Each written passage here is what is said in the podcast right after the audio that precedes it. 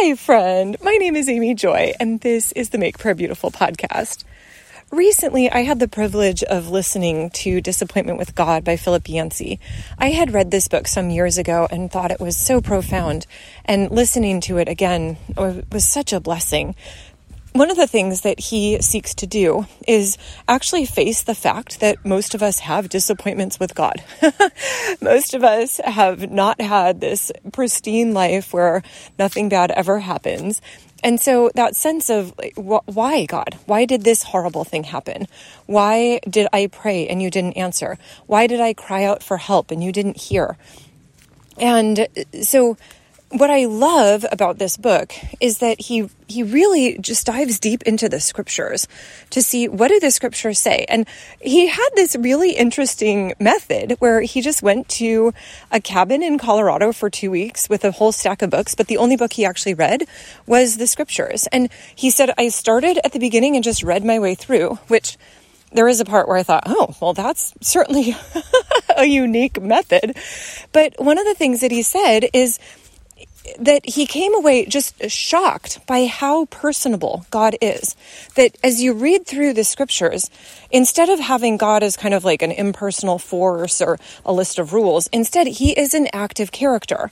And he comes across as someone who really just seeks relationship, who seeks to be in community, in communion, in a love relationship with humans. And that sense of I've created you because I I wanted beings who could choose to love me. I wanted to have people who had such freedom that they could choose to say yes to to my love. And part of what I thought was so delightful even is when he's talking about the Old Testament prophets, you know, he's like, I, I used to think of these guys as like very gloom and doom and kind of, um, just these dour individuals. And he said, but when I read that, when I read them, instead, it felt so much like very contemporary people. Like it was the most contemporary section of the scriptures where I totally resonated with these people and their questions of like, um, excuse me, have you forgotten about us? Why are you treating us this way? This isn't nice. This isn't fair. Come on. Can you stop already and listen to my requests? And then I so I just loved how much he he showed that the reality is even if we had miracles like Elijah and the fire from heaven that actually didn't create a change.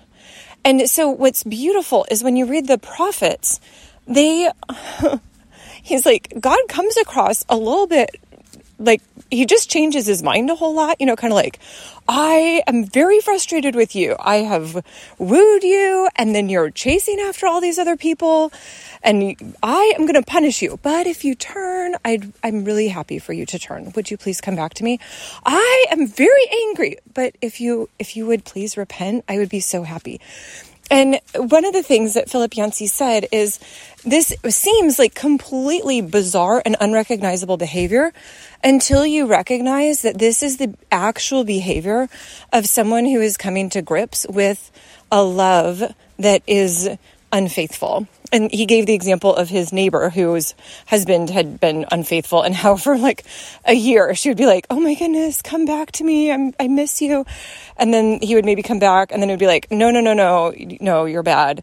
And it, just this back and forth it was deeply emotional so hurtful time. And when you think about Jesus, when you think about God as a, a, jilted lover in that regard, that's kind of devastating that we as people have the power to make God wounded like that. Oh, it's actually, oh, yeah, that's really hitting me. So, yeah, so Jesus, I just, I give that to you. That's really intense to think about that you actually love us to that extent and that we have that capacity to hurt you. Um, I think we so often think about it as your capacity to hurt us, but we don't think about it the other direction. And so when there's this question, when the Son of Man returns, will he find faith on the earth? We see that and we're like, oh, we want to have faith, Lord. We, we, we want to.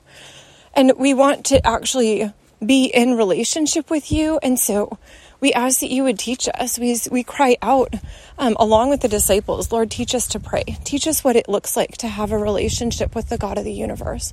Thank you, Jesus. Amen.